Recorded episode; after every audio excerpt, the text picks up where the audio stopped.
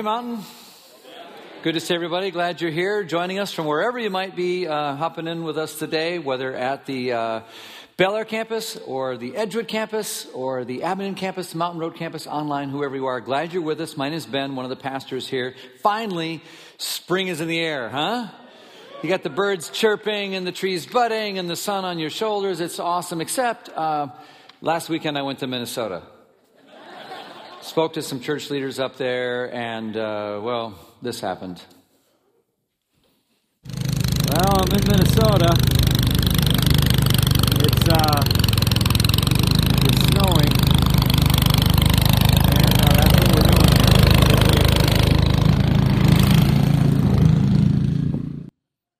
here. All right, so surprise, right? You never know. You never know. Some, late, some a lot of places got over 20 inches, some like 25 or 7 or whatever. It's like, yeah, whatever. Surprise.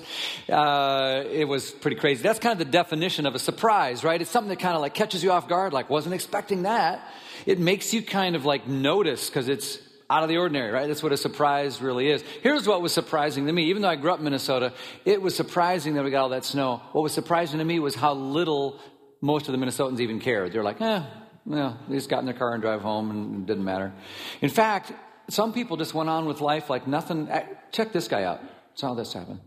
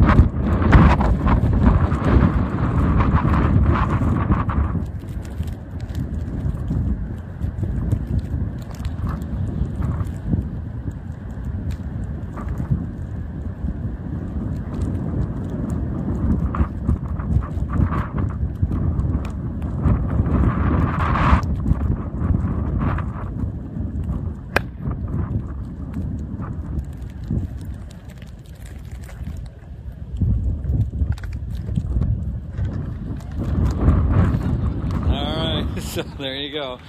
No big deal. Just whatever.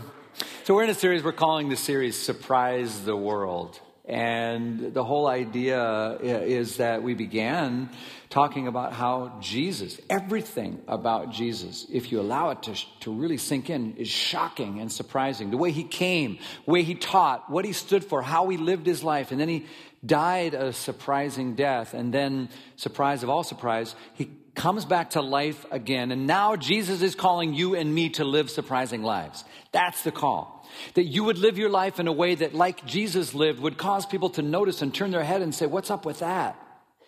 In fact, as we talked about in that passage from, from 1 Peter, it says, Always be prepared to give an answer to everyone who asks you to give a reason for the hope that you have. Let them see what a good life you live because you belong to Christ. We're supposed to live surprising lives. And it says, be ready to give an answer. And the only reason you need to be ready to give an answer is if someone's asking you a question. And the only reason they're going to ask you a question is if you're doing something that's a little out of the ordinary. You know, just if you're a little bit like Jesus, in other words. So are you living a questionable life that would cause someone to be curious? Why doesn't she do that? Or why does he do things that way? Or there's something pure and beautiful about what they do. We're talking about being odd for God, right? Odd in a good way, where there's something that you do that causes your life to sort of be remarkable in a, in a sense. This is what the call is. And so we're, we're, we're investigating these five habits that will help us kind of live this out, okay? Five habits that everyone can do. They're habits from the life of Jesus. And as we get serious about trying to implement these habits into our life, they will shape our own hearts and they will also have an impact on other people. Big time. And the habits, all five of them together, the first letters uh, spell the word bells, okay? Remember what the first, what was the first habit?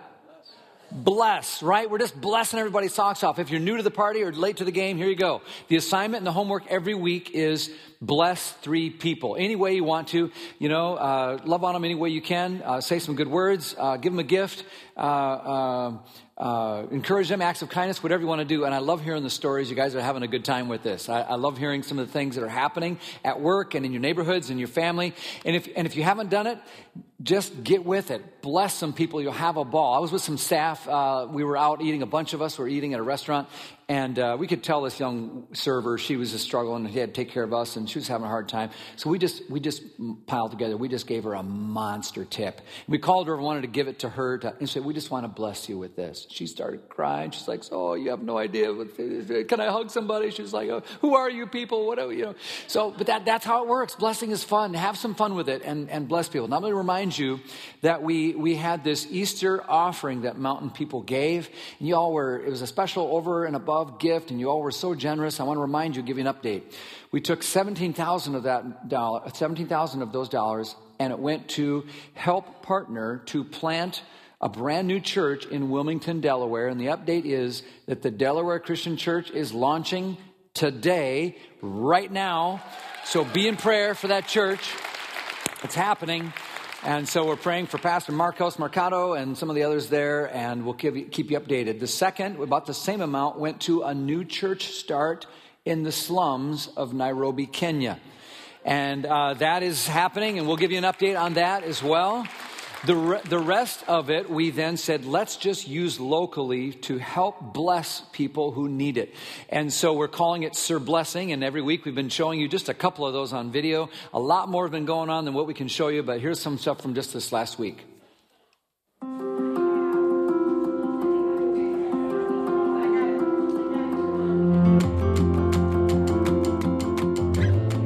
Thank you for all you do.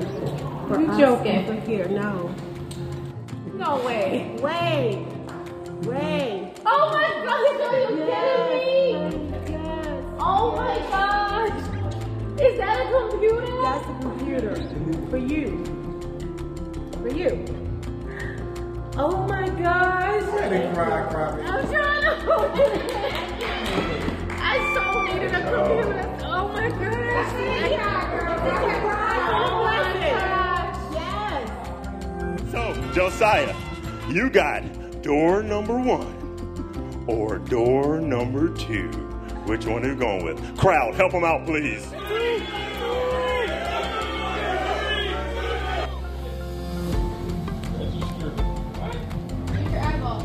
So look at the screen. We need you to deliver them in your own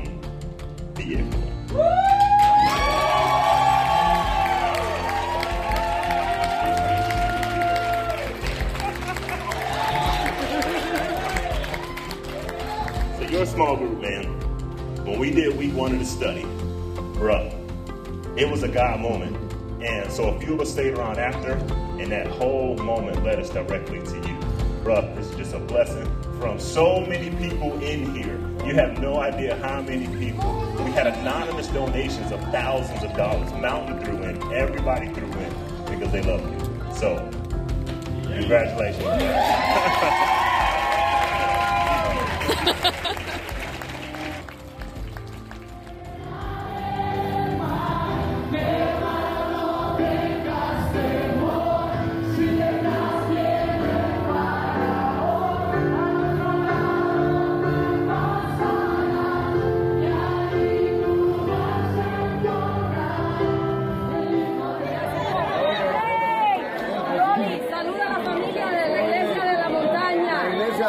montaña, les damos un saludo grande, le amamos muchísimo.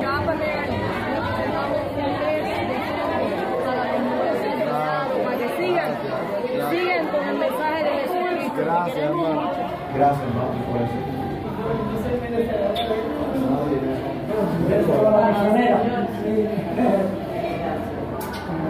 muy ella conoce el idioma español.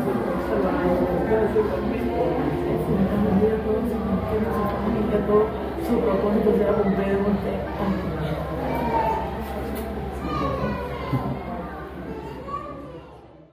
All right, so it's fun to bless people. That's your homework. That's your homework. You don't always have to do some big splashy thing, just little things uh, with great love really matter a lot. So, back to the habits. That's the first one. You're going to bless three people uh, every week someone in the church, someone outside church, anyone else. What's the second one? Eat. Everybody remembers that one. Eat. Right. Just eat well, but not just sit down and eat free meals, but eat intentionally, as we talked about last week. Just open your table to someone just like Jesus opened his table to you. And then L stands for learn. We're going to come back to that one. And then the next L is listen, where we just learn to get good at hearing what God is really saying to us as we hear the Spirit of God guiding and nudging us. And S is for sent, where remember, your life is to be lived on a mission for God. There's a purpose for why you're here. B E L L S, that's the bell we're going to ring. And if we do that, it's going to surprise the world. It really will. Today, we want to focus on the ability for every one of us. I don't know where you're starting today, um, but it doesn't matter. I want to encourage you to see how important it is that you learn from Christ. As we incorporate this habit of learning from Jesus, are you learning from Jesus in your life? There's a big difference between knowing about Jesus and learning from Jesus, isn't there? Right? My son Andrew grew up in our house. He watched my he watched his mom cook cashew chicken his whole life. He knows about Carla. He knows about cashew chicken. When he went off to college, guess what he called home asking? Ma, how do you make cashew chicken? Because he knew about it, but he hadn't learned from her. See? And so that's when he figured out how much soy sauce, how to make the rice, and do all that stuff. Now there's a big difference, and we need to get the same way with Jesus. We need to do no, more than learning facts and reciting stories and knowing a few tidbits and the, and the sort of spiritual highlight reel of Jesus' life and activity to where we're learning from him and implementing who he is in our own life toward Christ likeness. Big difference. Are you learning from Jesus? Remember that old bracelet or bumper sticker, WWJD? Remember that? Right? That's, that's pretty good. It's not bad. But I agree with John Stackhouse when he says that really that's not the right question. The main question for a disciple isn't WWJD. What would Jesus have done? It's not even what did Jesus say? Not, not, you know what the right question is? What would Jesus want me to do right now? It's not as catchy on a bracelet, know. But, but, but that's the right question. What would Jesus want me to do as I live out my life right now? It's not enough to go back to history and recite a bunch of stuff, but as we learn to be like Him, act like Him, think like Him, that's what will surprise the world.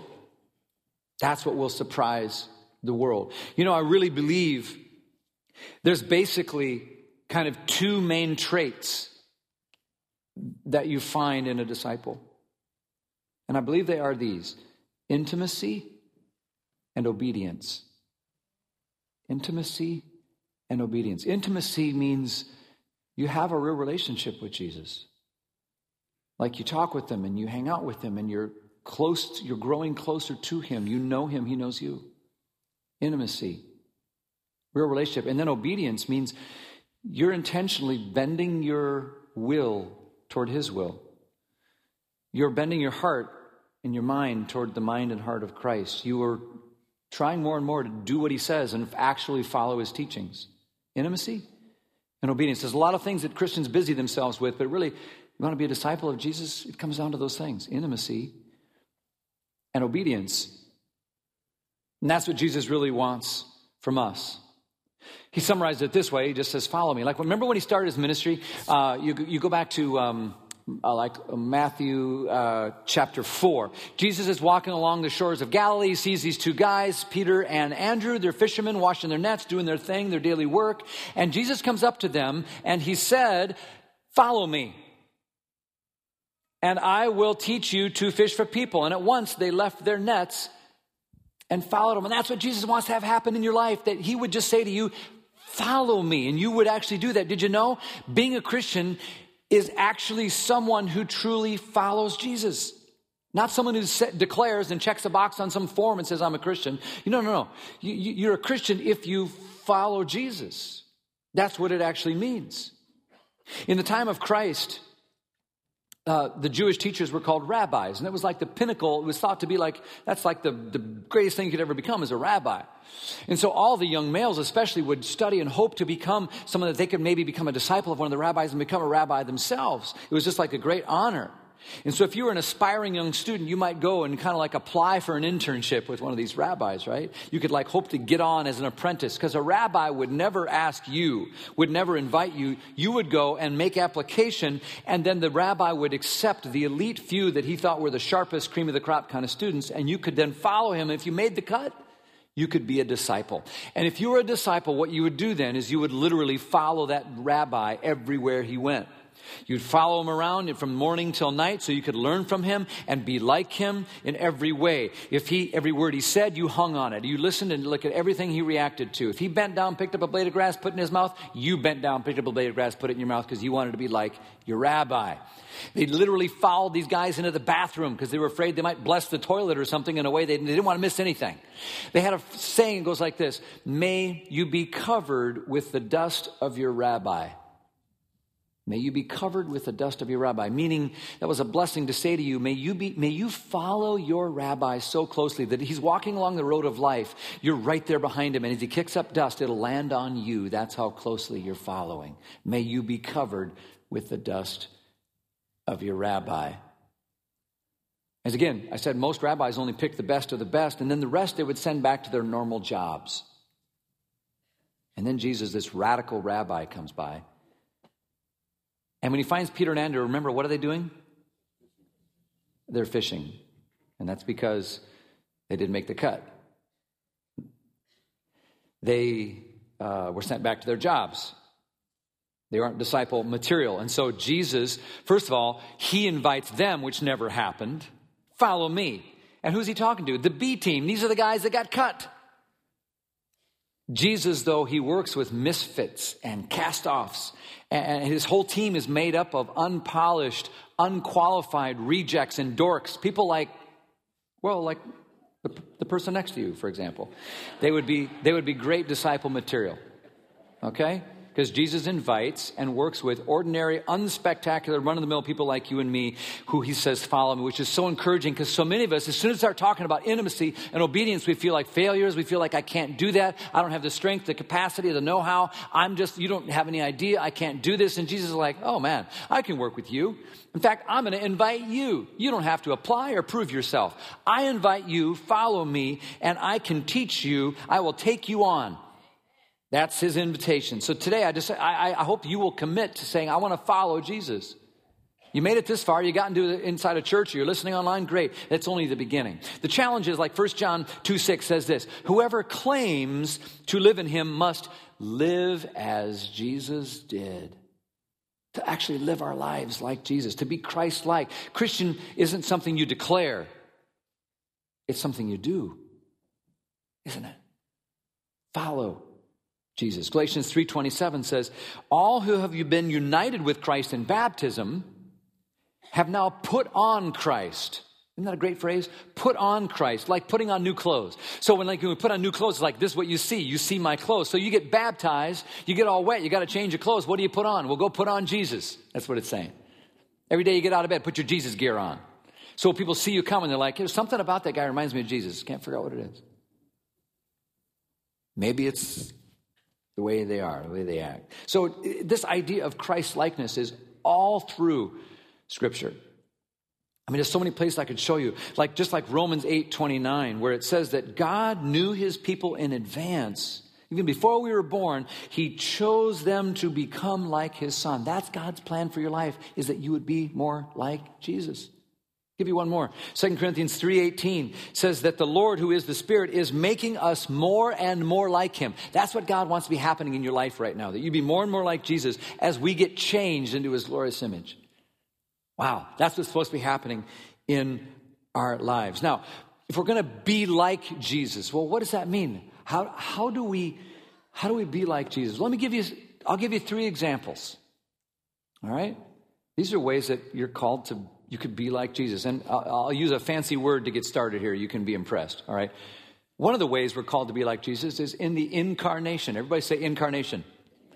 It's a big fancy theological word. It's simple though. All it means is this it means it's the miracle when God, divine God, becomes flesh, comes to earth, leaves the comforts of heaven to become among us as Jesus and then to move among us and serve and to be with us and to love us like face to face, like right here with us, to be with us. That's a, now you can't do that. You can't like stop being God and become a human.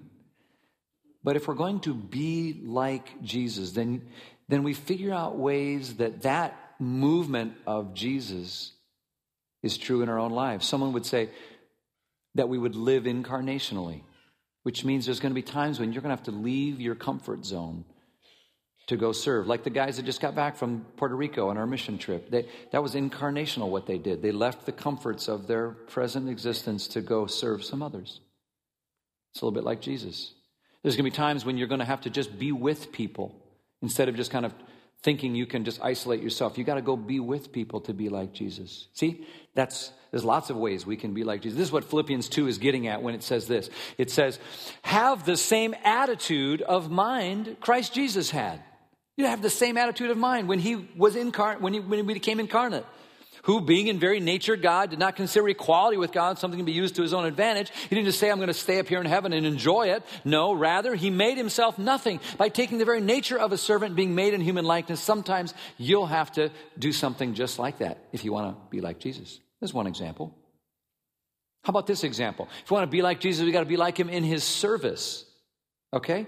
In his service. Remember the, the upper room the last night Jesus had with his disciples, he has that meal, and during the supper, he takes off his outer garment, bends down, fills up a bowl with water, gets a towel, goes around and washes the feet of the disciples. That's an act of a servant or a slave in those days. And then Jesus gets up, John 13, he gets up, here's what he says. He says, Now, that I, your Lord and teacher, I'm your rabbi, and I've just washed your feet, you also should wash one another's feet. I've set you an example that you should do as I have done for you. Jesus wants us to. Now, some have taken this to mean literally, like we should wash each other's feet, and you can do that if you want to. But I think it means more.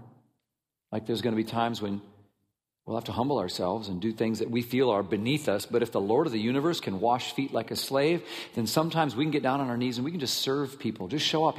We need more Christians who think that that's what it means to be like Jesus just to be like Jesus. What if people saw us as servants? That's Jesus. Or we need to be like Jesus in his love. Just think about that. Look at this, look at this verse in Ephesians 5 2. It says this. It says, live a life of love. Wow, think about that. What if you lived a whole life of love? Live a life of love. What would you look like if you did that? Live a life of love just as, and the phrase just as, literally in the Greek, it means in the same way, in the same way that Christ loved us. Live like that. Remember how he did it? He gave himself up for us as a fragrant offering and sacrifice to God. Because he loved God, he loved us. And if you love Jesus, you'll love other people. Live a life of love, which, which means that sometimes when you look at Jesus sacrificing himself on the cross to say, man, that's what love looks like. That's why husbands can listen to that and think about it when, they, when the Bible says, husband loves your wives. Love your wives like Jesus did. Husbands, love your wives. Wives, love your husbands. Like that. Sacrificial, like it's going to hurt and cost you something sometimes, probably, if you love like Jesus. Kids, love your parents that way. Parents, love your kids that way. Employers, love your employees that way. Tell you what, if you do something like that, that's weirder than someone playing golf in the snow. And people will notice that and will surprise the world as we get Jesus into our lives and start living like it. Does this make sense? There's so many great verses I could show you. I just love 1 Peter 2.21 that summarizes it when it says, even in suffering, Christ also suffered, but he's leaving us an example so that we may follow in his steps to follow in his steps. Let me share with you one of my kind of favorite passages on this because it, it helps me remember, and maybe it'll help you. It'll help us remember that this whole thing isn't just this oppressive, like you got to try to obey and be intimate and do all this stuff because we can feel defeated and guilty. But it's an invitation to a better way of living, and Jesus will help us. He'll give you the strength to do this, He'll help you. Look over with me for a moment at Matthew chapter 11, verse 29 and following. This is Jesus talking. Here's what he says Come to me, all of you who are weary and carry heavy burdens, and I will give you rest. Doesn't that sound good? Take my yoke upon you. Let me teach you. Because I'm humble and gentle at heart, and you will find rest for your souls. For my yoke is easy to bear, and the burden I give you is light. To understand this passage, we probably got to understand something about yokes, right? This is not like a yolk in the middle of an egg. It's not like the yolk is on you. It's like a yoke that's a farm implement back in the day. Here's a picture of one. You can see that. It was just a beam that went across the neck of a mule or an ox or a horse or a donkey or something like that, and a loop would be fastened to it so it could pull a plow or a cart, right? Jesus is talking about how a farmer would train a new young ox in the work to plow the field. If you just got that new ox and you yoke him up by himself and it just starts plowing, that new ox invariably is going to go too fast, not going to stay in the lines, it's going to tear up your fields, probably break your plow, and you won't be able to keep up. And then by the end of the day, that new ox will be too tired and be poking along and it won't be able to work at all and you won't get the work done. So what you need to do, you need to get hold of one of those double yokes where you can put two oxen side by side and you take that new young ox right there by the old experienced ox that knows what he's doing. And you yoke them up together, and early in the day, when that young ox wants to go too fast and get outside the lines and go, the, the old it's yoked together with that old ox, so just slow him down and keep him straight and calm and easy, slow and measured, and you won't break your equipment and you won't ruin your crops.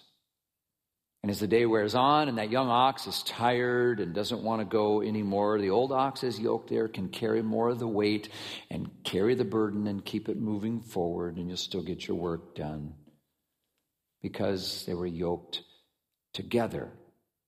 The young ox learning from the old one. And Jesus is saying, and I want to do that with you. Would you would you want to do that? Could, could we yoke up together and let me show you some things about life, about how to live? Because your life honestly looks so hard sometimes right now. You're struggling. You're charging out after things in your own strength, or you're doing things in your own terms, and so you get so worn out sometimes and tearing things up. Let me show you a new life with different kind of rhythms. Take my yoke upon you, and let's do life together, side by side. Let me, let me just show you. Can you follow in my steps? He doesn't mean take my yoke, like, here, I don't want it, you carry it. That's not what it means. It, it, it means let's lock in together and we'll do this together. And when you get off too fast and you're, you're just running through things and you're making a wreck of your relationships and life is tough and work isn't working out and all that stuff, I'm right there. I'm still yoked up with you. You're going to be okay. You'll see. I'll help us get through. When you're tired and defeated and exhausted and worn out from life, just know I'm yoked in. I'll carry most of the weight during those times and get you through it as well. And you can learn from me so much if you'll grow closer in intimacy and do as I do. Put it into your own life and you'll see. It's a beautiful invitation. But you got to decide would you would you yoke yourself with Jesus? He's not going to come and trap you. That's a decision you make. And that's what it means to follow Jesus. So, I love this passage that he ends his great commission with. I mean, this is the end of Jesus' life. He's lived his whole life, he's given all this example. He's called us to follow him, and then as he gets ready to leave, these are his words really to us. Here's what he said Matthew 28, verses 18 to 20. He says, All authority has been on heaven and earth has been given to me. So, what I am about to say makes sense. Therefore, go and make disciples. And that's our mission as a church. Go and make disciples. I, Jesus says, I called you to follow me. We yoked up. Now go tell everyone they can be yoked up. Of everyone. And there's two ways he says you can do that. First, you start by baptizing them in the name of the Father, Son, Holy Spirit. So that's how you bring them in, get them started. Baptizing them, that's the rite of initiation, get them started. But don't stop there. What else does he say? He says, and also teaching them what? to obey everything I've commanded you. I gave you so much example, so much teaching. Put it into your life, but teach them to do the same thing. They're going to follow you. Teach them to obey. And we hear that word teach. I think a lot of times we immediately think of learning new facts. Like we think our job is to learn or to teach others as they become into Christianity. Like we got to learn some new information about Jesus. Like it's all about that. But look closely because it isn't a command to teach information at all. It says teaching them to what? Teaching them to obey. Teaching information and teaching to obey are very different things. Okay? Our main mission isn't to re- re- impart a bunch of content so people can recite facts and tell stories and know the details and the data and get questions right on a test and fill in the blanks properly at a Bible study about Jesus. That's not the goal. The goal is so that people can be formed into their character, learn how to actually follow Jesus, to be like him, to think like him, to sort of find little ways in your life and mine that, boy, that looked a little bit like Jesus. Teaching them to obey so that when life gets hard and you got to decide when things are bad and you don't know whether to leave your marriage or not, the only reason you stay is because you know Jesus would want you to hang in there and hang in there one more day because Jesus tells you to. You just try. That's the only thing. Or like when you, you know, you've got, you've got an opportunity and you know there's a right thing to do to be generous and to give towards something, but you feel like, man, I'd rather buy a boat. And the only reason you just say, oh, Jesus is telling me to give and you give, that's, that's what teaching them to obey. That's where the rubber hits the road in real life, everyday decisions. Disciples are not people who like Jesus. Disciples are not people who understand who Jesus is. Disciples aren't people who can get every doctrinal question right on a test. Disciples aren't people who go to Bible studies all day, every day. They're not people who approve of Jesus, who understand Jesus. Disciples are people who obey Jesus, who do what he says. They follow in his steps. And none of us is perfect with this. In fact, all of us are pretty bad at it. But you know, that's really the mark of it intimacy and obedience. A lot of Christians get real excited about Bible study, and that's good, but you know what? Knowing about the Bible doesn't make you a disciple any more than watching cooking shows makes you a chef or watching medical shows makes me a surgeon. It's not how it works. You can love the Bible and completely miss the message and not apply it to your life. There was an old country preacher who stood up one Sunday. He said, I'm going to preach my best sermon. And he preached a sermon. It was Love Your Neighbor about loving everybody all the time. He just preached his sermon, great illustration, just gave his best, best sermon. He sat down. People, that was a pretty good sermon. Comes back the next week. He preaches the same sermon, same exact word for word. Love your neighbor, tells the same stories, does the same thing. Love your neighbor. Sits down. They're like, well, that's weird. Maybe he forgot. I don't know. He comes back the third week, same sermon, starts to do it. Everybody's like rolling their eyes, like, come on. Guy in the back can't stand anymore. He says, Preacher, what is the deal? It's the third week in a row you give me the same sermon on love your neighbor.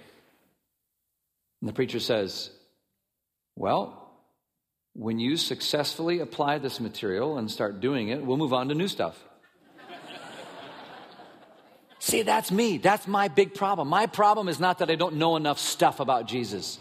My problem is not that I don't know enough stuff about what Jesus says. My problem is that I just don't do what I already know.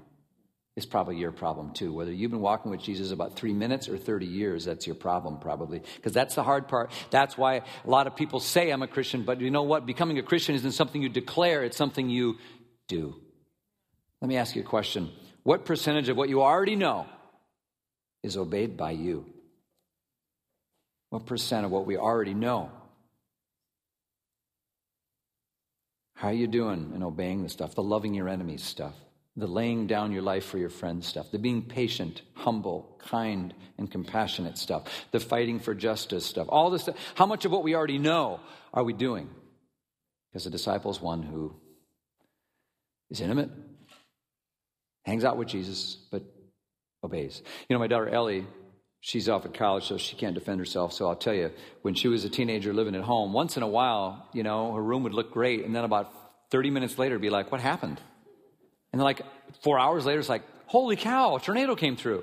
And like the next day, it was like you couldn't even walk through without breaking your ankle. And then like a week later, it's like, okay, the health department's on its way. This is ridiculous. Hey, Ellie, you got to clean your room. Okay, please, please, just clean your room. What if, what if Ellie comes back to me? A little while later, a few days later, she comes back. She says, "Oh man, Dad, you asked me to clean my room, so I, you know what? I did a whole bunch of study about that. And I looked into the cultural context of cleaning a room in the ancient Near Eastern world in the time of uh, Egyptian slavery and everything. I looked at the tools they used to clean the room and what the rooms looked like in their national world. It's just amazing. I learned so much. And then I studied cleaning a room in the time of Jesus. And I, I, I, what, I learned what a study, uh, what a command would mean like that. I did a word study on the phrase, clean your room. I did it in Hebrew and Greek and Aramaic. I can tell you all kinds of things. I actually wrote a book about this. I'm writing a song, starting a Christian band. We got a whole DVD series, and I posted on Facebook about it. A bunch of people liked it. I'm going on today's show to teach everyone how to clean their room. Listen, what do I want to know as a parent right at that moment? All I care about is, is your room clean? The rest is blah, blah, blah, blah, blah, blah, blah, blah, blah, blah. Don't you think this is how Jesus feels about us sometimes? It's I just love your neighbor. But blah, blah, blah, blah, blah, Bible study, groups, oh, churches, sermon, blah, blah, blah. It's like, I don't care. Are you doing it? Are you doing it? Here's a quote for you Spiritual maturity is directly related to the length of time between hearing the Word of God and doing it. I love that because sometimes we mistakenly think spiritual maturity is like how long you've been hanging around the church. No. I know a lot of people that hang around the church a long time and they're just as baby Christians as they ever were. I know some other people that are brand new to the faith, but the amount of time between when they hear something and when they do it's like really short. And so they demonstrate greater maturity. Like Jesus says, let go of a grudge, and they do. Only because he says so. Love your enemies? Like, ah, they do. Jesus addresses something in their heart about prejudice or racism, and they're like, oh, I mean, I got to surrender that, and they do. When you got an area of your life you got to give over to the Lord, that's obedience, that's discipleship. Let me leave you with this Matthew chapter 7, 24 through 27. This is Jesus teaching. Pretty simple, but also profound. Jesus says this Everyone who hears these words of mine, okay, you hang out with me, you understand, you, you come to understand, you get some stuff in your head and your heart about me, and puts them into practice, you actually do the stuff, Ah, you're very wise. You're like a person who builds his house on the rock. That's a foundation to build your life on. Hear it and do it. That's, then he says, the rain comes down and the streams rose and the wind blew and beat against that house, but it didn't fall because it had a foundation on the rock. Why? Because you heard the word and you did it. Let me say, you know what, boil, what it all boils down to is Christianity is a lot like golf.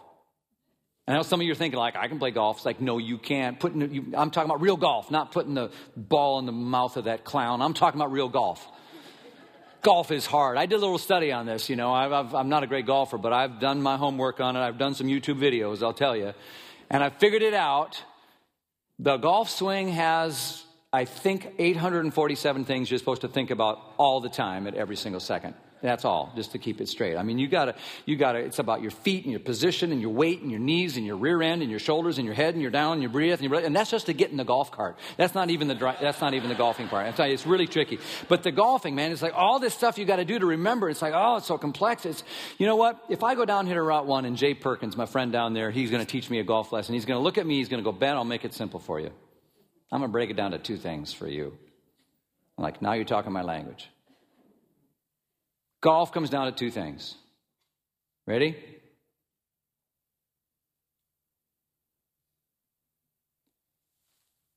Backswing, follow through. Backswing, follow through. Do that and you're golfing. Now we could talk about elbows and knees and weight, but that's pretty much it. If all I do is follow through, ball's not going to go very far. But if all I do is backswing, I never hit the ball at all.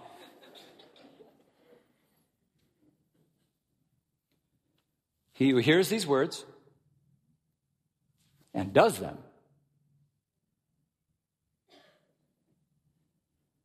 Intimacy, obedience. Hang out with me, know me, come to understand my word, get it into your head and your heart, and then put it into action in your life. Love God, love people, serve the world. Backswing, follow through. I know some people, they were big on the backswing. They're in a podcast, reading the Bible all day long, they run around, but they actually run around like this all the time. They look like this. Yeah, I, I'm, I know Jesus, and you probably don't, and you're going to hell. I don't care.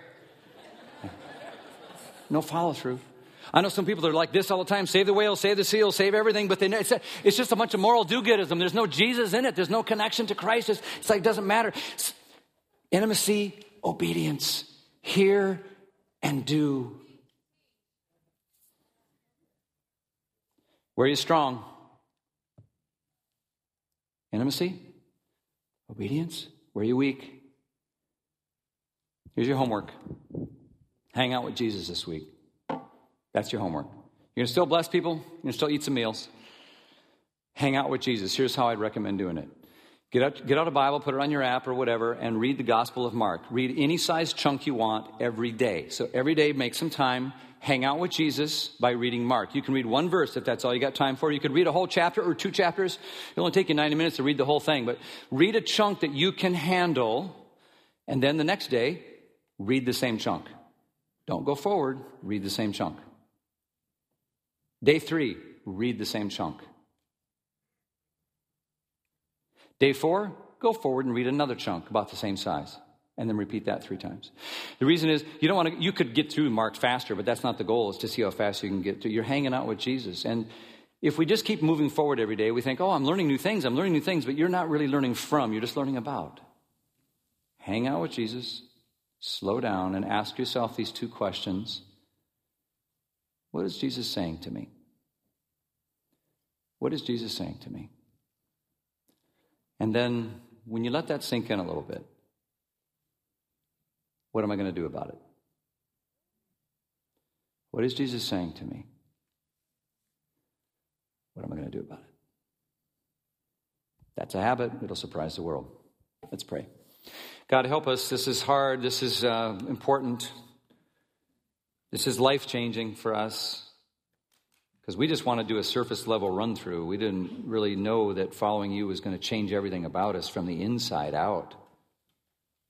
But that's really what we do want. We want more of you. So fill us, come to us, be with us, help us, yoke up with us through the hard parts. We pray in Jesus' name, and all God's people said, Amen. Yeah, what a great word for us. Challenging word.